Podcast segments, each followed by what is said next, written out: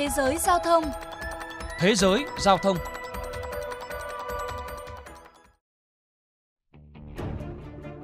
Theo Cục Quản lý An toàn Giao thông Đường bộ Mỹ, số trường hợp tử vong vì tai nạn giao thông tại nước này đang có dấu hiệu tăng cao.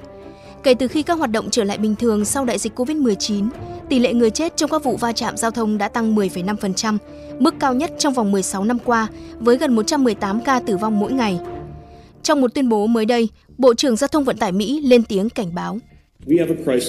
Nước Mỹ đang đối mặt với các cuộc khủng hoảng trên những con đường để ngăn ngừa tai nạn giao thông, tất cả chúng ta phải cùng nhau giải quyết. Còn theo bà Alex Otte, Chủ tịch Tổ chức chống lái xe say rượu, nước Mỹ đang trải qua một bước lùi nguy hiểm trong việc ngăn chặn các tài xế liều lĩnh. Nhiều gia đình, nhiều cộng đồng dân cư ngày càng cảm thấy mức độ khủng khiếp hơn trên những con đường. Các nhà phân tích cho rằng những thói quen hành vi lái xe cầu thả, nguy hiểm trong mùa dịch như chạy quá tốc độ, không thắt dây an toàn là nguyên nhân khiến hậu quả tai nạn thêm nghiêm trọng. Tiến sĩ Chan Young Lee, giám đốc chương trình phòng chống thương vong tại Trung tâm Giao thông Đô thị thuộc Đại học Nam Florida nêu quan điểm. Theo tôi có ba nguyên nhân chính dẫn tới tỷ lệ tử vong tăng cao. Đó là kỹ năng lái xe yếu kém, tài xế chạy quá tốc độ và không thắt dây an toàn. Trong mùa dịch chúng ta thấy số vụ tai nạn giảm đi vì mật độ phương tiện ít, nhưng tình hình trở nên trầm trọng khi các hoạt động trở lại bình thường. Thống kê cho thấy 40 tiểu bang tại Mỹ đang ghi nhận số người chết vì tai nạn giao thông tăng so với trước đây, trong đó dẫn đầu là các bang Texas, California và Florida. Đáng chú ý, tỷ lệ tử vong trong các vụ va chạm liên hoàn tăng 16%, người đi bộ tăng 13% và số người chết liên quan đến chạy xe quá tốc độ hay rượu bia tăng 5%. Nhiều ý kiến cho rằng đại dịch COVID-19 tác động không nhỏ đến hành vi cũng như kỹ năng lái xe của các tài xế. Chị Lita Tuloch sống ở thành phố Oakland, bang California, chia sẻ. Trong mùa dịch không ai ra đường cả nên tôi nghĩ mọi người dường như đã quên cách lái xe như thế nào.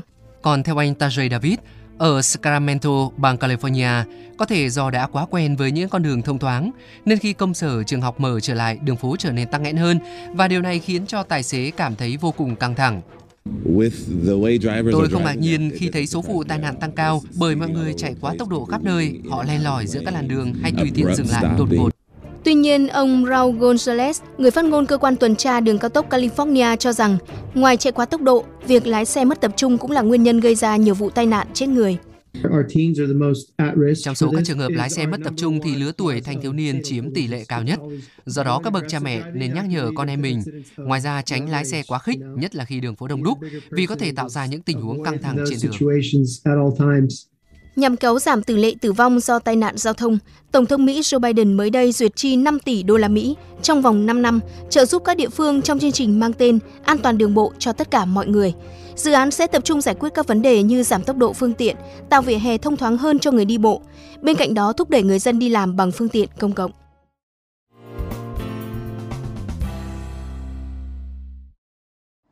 Quý vị thính giả thân mến, Tại Việt Nam, theo thống kê của Ủy ban An toàn Giao thông Quốc gia, tai nạn giao thông trong 4 tháng đầu năm nay đã giảm về số vụ và số người bị thương, nhưng số người chết thì lại tăng so với cùng kỳ năm ngoái.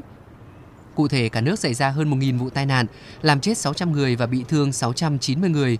So với cùng kỳ của năm 2021, giảm 32 vụ nhưng tăng 74 người chết, tương đương là 14%. Đánh giá về mối liên hệ giữa tình trạng gia tăng tỷ lệ tử vong do tai nạn giao thông kể từ khi bình thường hóa các hoạt động kinh tế xã hội với các vấn đề hậu Covid-19. Phó giáo sư tiến sĩ bác sĩ Đỗ Văn Dũng, trường khoa y tế công cộng Đại học Y Dược thành phố Hồ Chí Minh chia sẻ.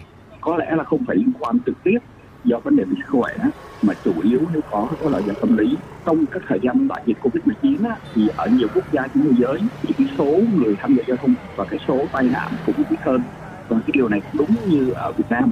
Tuy nhiên á, thì ở một số quốc gia thì mặc dù cái số được tham gia giao thông nó giảm đi nhưng mà trong cùng tai nạn giao thông thì cái số người bị chấn thương nặng hơn hoặc là cái số tử vong có thể hơi bị gia tăng một chút.